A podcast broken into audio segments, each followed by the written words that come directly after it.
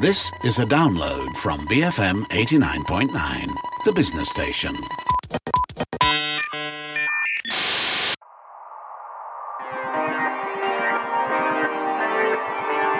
It's Fun Friday. My name is Jeff Sandhu. Science is hard. We take things for granted, like the sky staying where it is, because, well, trying to figure out why takes way more brain power and energy than most of us have to spare. Someone who has never let a lack of brain power or energy dissuade him from doing anything is Culture Pop's Matt Armitage. So, Matt, what are we mansplaining this week? Hey, Jeff. Um, everything we're explaining life, the universe, uh, why 42 is the best number of cars to own. Today, we're going to try and tackle all of the important questions the mysteries of science, the secrets of chemistry, why BFM continues to give me this show. Don't know. Today is an idiot's guide. Not because you guys are all idiots, because this idiot has figured some stuff out. Uh, probably the biggest secret is that we don't need to worry about all the stuff we don't understand because nobody else does. yet. That that means that someone has published a handy guide to something, right?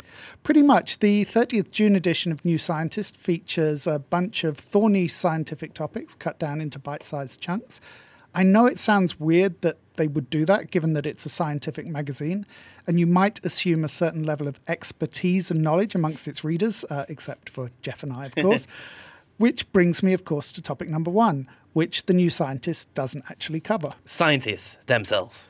Exactly. You know, in the media, you often hear people like me saying a bunch of scientists have published a paper on invisibility or high altitude newts or, you know, whatever. We use the term scientist interchangeably as though all scientists are the same. But that's actually really lax on our part. Uh, it's kind of understandable to a point. When most of us study the sciences at school, it may seem that there's not that much separating biology or physics or chemistry. But that's because we're looking at the building blocks, the kind of common foundations that scientific knowledge is built on. Hmm. The people we call scientists, the ones who have studied and are experts, are way, way past the building blocks. Hmm. You mean it's a bit like the universe when you know we look up to the stars? You think, okay, this may be knowable. Yeah, um, you know, when you study science at school, you think, yeah, I can handle this. I, I can get to grips with this. And then you go on to university, but there, you know, you can't study all the disciplines. There's just too much science to even think about, let alone start to understand. So you have to narrow your focus and start following your interests. You're not looking at that big picture so much anymore. You're working much more on your one tiny piece of the jigsaw, and you're hoping that the scientific community as a whole is going to put the whole picture together. You know, some people spend their whole lives researching mollusks and bivalves, and that's not a slur. There's so much research, there are so many things to discover just with mollusks. Other people will spend their working lives looking at a handful of cold or flu viruses. Hmm. You know, the more involved you get in your chosen scientific field, the more you realize there is to know.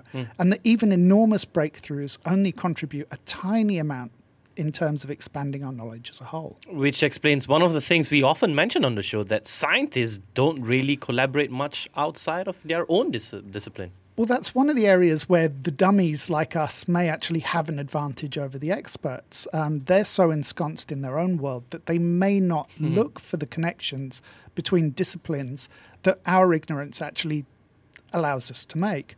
For example, you know, we know that the search for new antibiotics is bringing together medical researchers as well as soil and marine biologists. We've also reported in the past on cases in the social sciences when economists have teamed up with historians to help build models that predict, say, the development of our societies and economies. So we shouldn't assume that a biologist has any more knowledge than an astrophysicist uh, uh, compared to any of our listeners. Then. Well, they probably have a better idea uh, of how to process the terminology and certainly some of the basic ideas. But why should we assume that they have any of that higher knowledge that turns you from anything but an interested party into an expert? I mean, do we automatically assume that a chemist is going to understand Bitcoin? or should we assume that a cryptologist understands the circulatory system of a tapir? You know, no, because what we consider to be science is so broad and a lot of its parts are completely unconnected. So today we're going to have a look at some of the biggest ideas and mysteries in science. We'll try and explain some of them, and with others, we'll tell you why it's perfectly fine not to understand them. Mm. Excusing ignorance sound like a Matt's plain thing to do. Where shall we start? With the concept of scientific understanding itself? Well, as I said, you know, science as a term is a bit of a misnomer. It's a really broad church. Scientists don't understand science, they just understand the little bit of it that they're looking at. And it's quite hard to convey how enormous those tiny little slices of science are to the rest of us. Take someone like Stephen Hawking, drop him into a basket titled science, and he's pretty much a droplet. You know, you can think of him as a know nothing in the, the kind of grander scheme of things. Mm. And if Stephen Hawking is a know nothing, what does that make the rest of us? So, you know, with that hard truth, let's go with another one with scientific truth itself. Do we misunderstand what scientific truth is? Massively, uh, especially as we seem to be moving into an era where all knowledge is doubted. Um, our knowledge of the various branches of science is constantly evolving and enlarging. Uh, we'll talk about multiverses later, but I'm mentioning it here to illustrate that the scope of our frame of reference is continuously expanding. You know, it would be great if we were able to think about science in terms of incontestable truths. But we can't do that because not everything is demonstrable. We might lack the technology to prove that an idea is true, or realizing that truth might be incredibly dangerous. You know, we might suppose that a pathogen has the potential to be incredibly infectious and deadly, but that doesn't mean that we go and road test it on London and Singapore just to prove a point. Mm, in a sense, we rely on supposition and theories then. Yeah, it's a bit like creating a map. We're trying to make the map as comprehensive as possible. We're adding hills and streams and the occasional village. But there are lots of places that we think should be on the map or things that we know that are on the map, but we can't actually visit. So science makes us all a bit like Christopher Columbus. We think we've found a new route to India, and actually we're making an unscheduled colonial pit stop at the Americas. Isn't it a little bit backwards to formulate a hypothesis and then look for ways to prove it? Well, we have to be realistic about these things. You know, um, it would be nice to think that everything starts with that eureka moment, but mm. I think far more of what we discover in science is achieved by the huge drudge of spending hours and hours of painstaking work poring over books and models and statistics. We have to take that leap into the unknown sometimes. The process of induction. Yeah, that's right. And that's why methodology is so important in science. Uh, induction on its own can be a dangerous tool.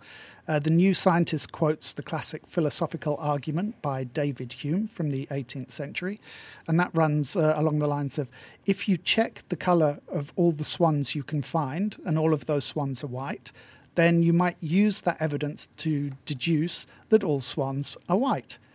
And then you start to state it as a fact. Mm-hmm. All swans are white. But what happens if you forgot to check the pond in the field next door, where a black swan is happily floating around and being mean in typical swan fashion?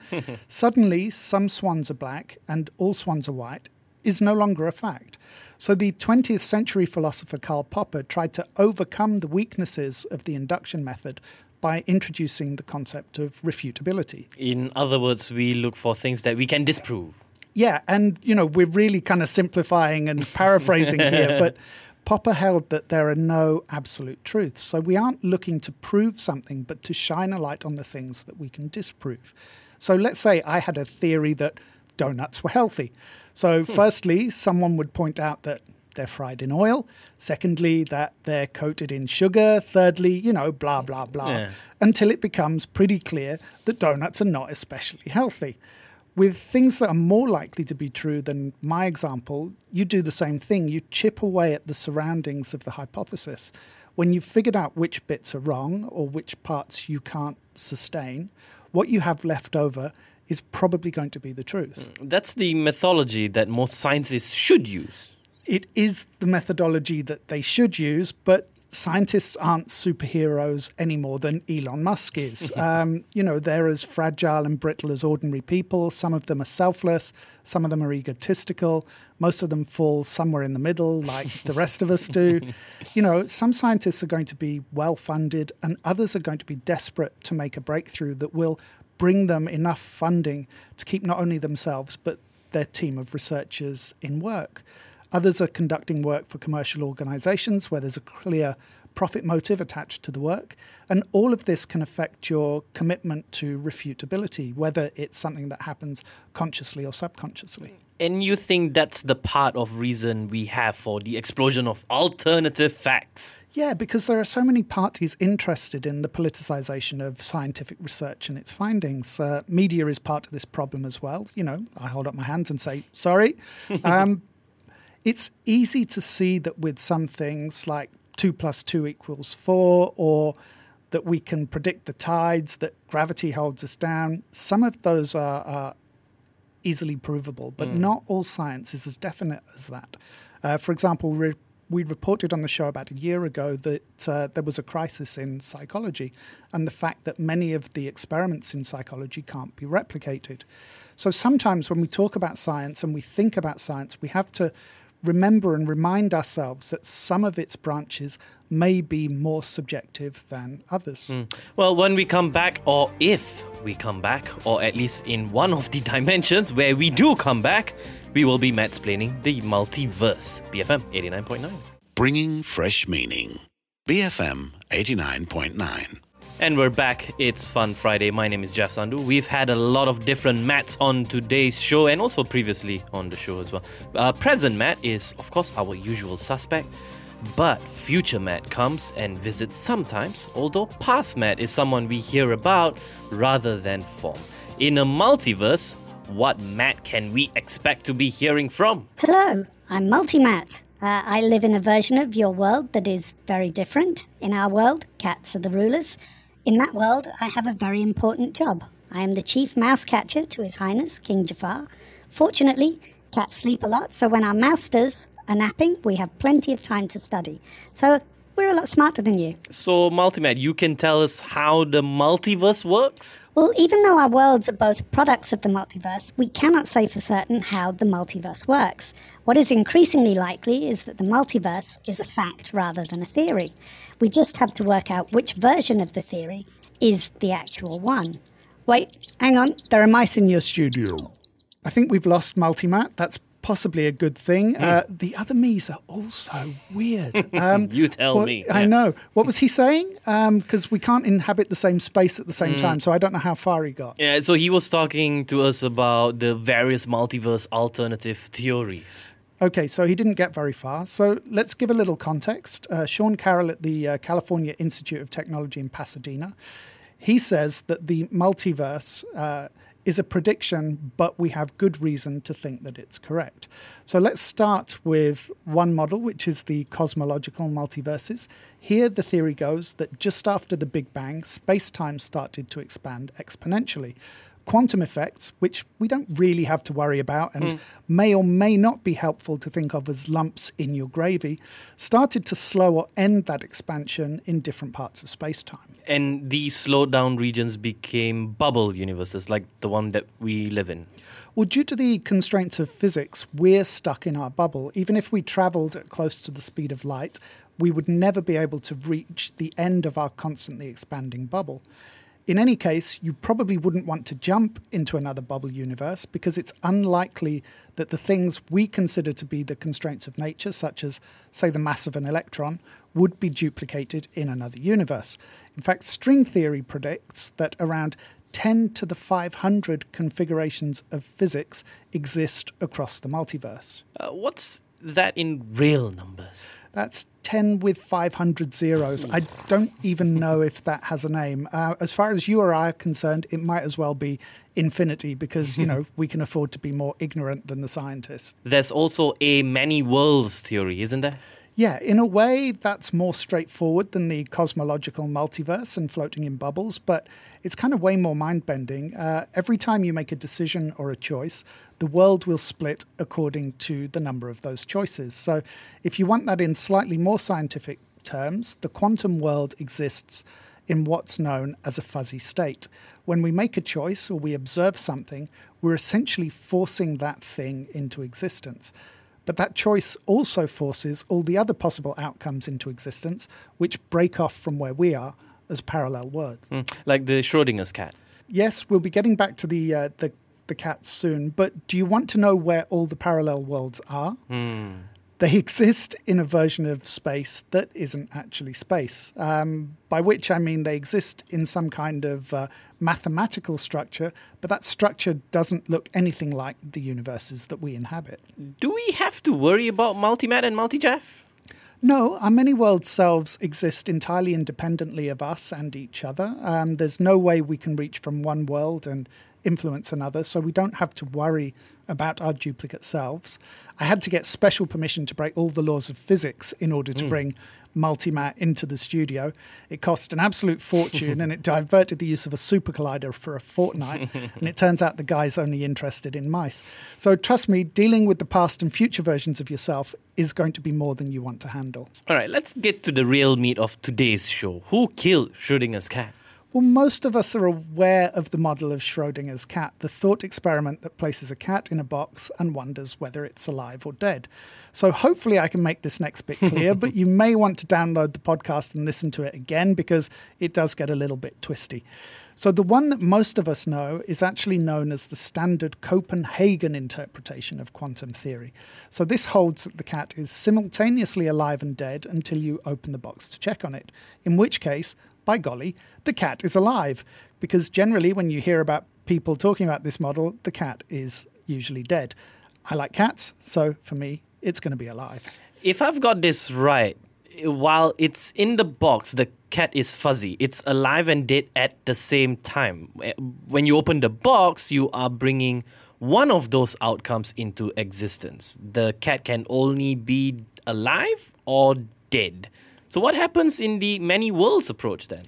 Much the same, except you don't have that either or. If you open the box and find that the cat is alive, then you're also creating a new world in which the cat is dead, except that neither you or the cat will ever know that there was another option.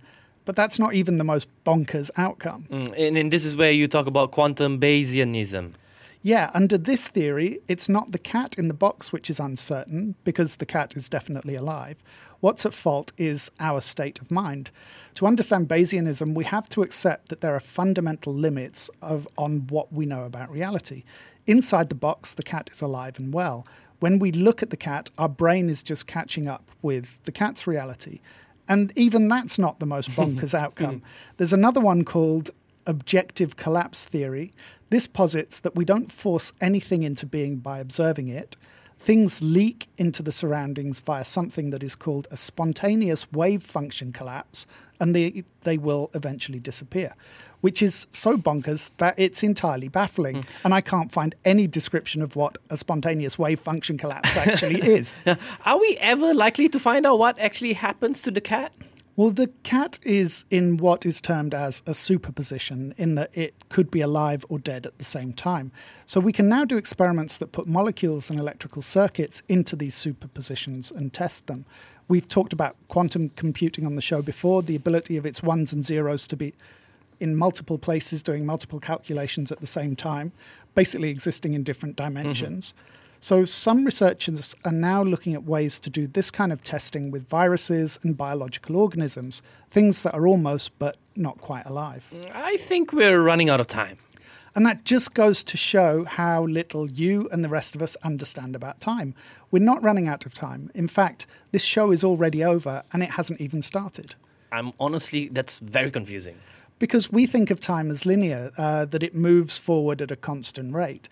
In relation to our own lives, kind of almost does. Uh, but our lives are quite constant. We live on a planet that rotates at a pretty constant speed and it maintains the same gravitational field throughout our lives. And this is what gives us the false idea that time is an absolute because we don't see it in relation to anything else. Uh, Einstein? Yep, relativity, baby. Um, according to the standard model of physics, space time is altered by gravity and motion. So the new scientists suggest we adopt two rules when thinking about time. Rule one, forget the idea that time always ticks at the same rate. Rule two, be prepared to deny that time ticks at all. So, does that mean I'm never actually late to the office? Yeah, although I'm not sure that your HR department is going to accept this podcast as evidence. Uh, as I said, you know, we tend to think of time as being linear. Uh, in Einstein's relativity would seem to suggest that reality is actually static. It's a four dimensional block of space time inside which all of time exists at the same time. Hmm. In the quantum model of physics, time should work just as effortlessly forward as it does backwards. And if you're wondering, on the evidence from this show, it would seem that quantum physics is a cross between a VCR recorder and a choose your own adventure novel. I don't know if that in any way tracks to the life experiences of quantum physicists. You know, man, you aren't doing a very good job in making this clear. That's because we're in the quantum world where I suck. Competent Matt is off doing this show in another world. Uh, even our greatest minds still don't understand time. Uh, earlier, or it might have been tomorrow, uh, I mentioned scientists who spend their lives researching bivalves. There are plenty of scientists devoting their lives to exploring time, even though they may suspect that they've already done it or they may never start. Marina Cortês at the Royal Observatory in Edinburgh describes time as the most mysterious aspect of nature. So it's fine that we just don't understand time. Because no one does. Our linear concept may be wrong, but it does help to make sense of our lives. And for most of us, that's sufficient, that's enough. Like I said at the start, there are some things that it's okay, or possibly even more practical, for us to be ignorant about. And that's precisely why we shouldn't denigrate and dump on scientists for dealing with all the stuff that we don't want to think about. Hmm. In any case, today's show never happened, and I was never here. Honestly, I am left confused more so before we even started the show. And apparently, that is Matt Armitage's uh, Idiot's Guide to Science. Uh, also, you can check out the culturepop.com website uh, for transcripts of these shows, but I'm very sure it's just all in ones and zeros instead of words. Uh, of course, you can also find out how to bring a little bit of Mattsplaining to your company. We'll be right back with Geeks Box, or we have. We are back already. Uh, we did it last week, Ah, but in the future. okay. Confused. BFM 89.9. Thank you for listening to this podcast. To find more great interviews, go to bfm.my or find us on iTunes. BFM 89.9, the business station.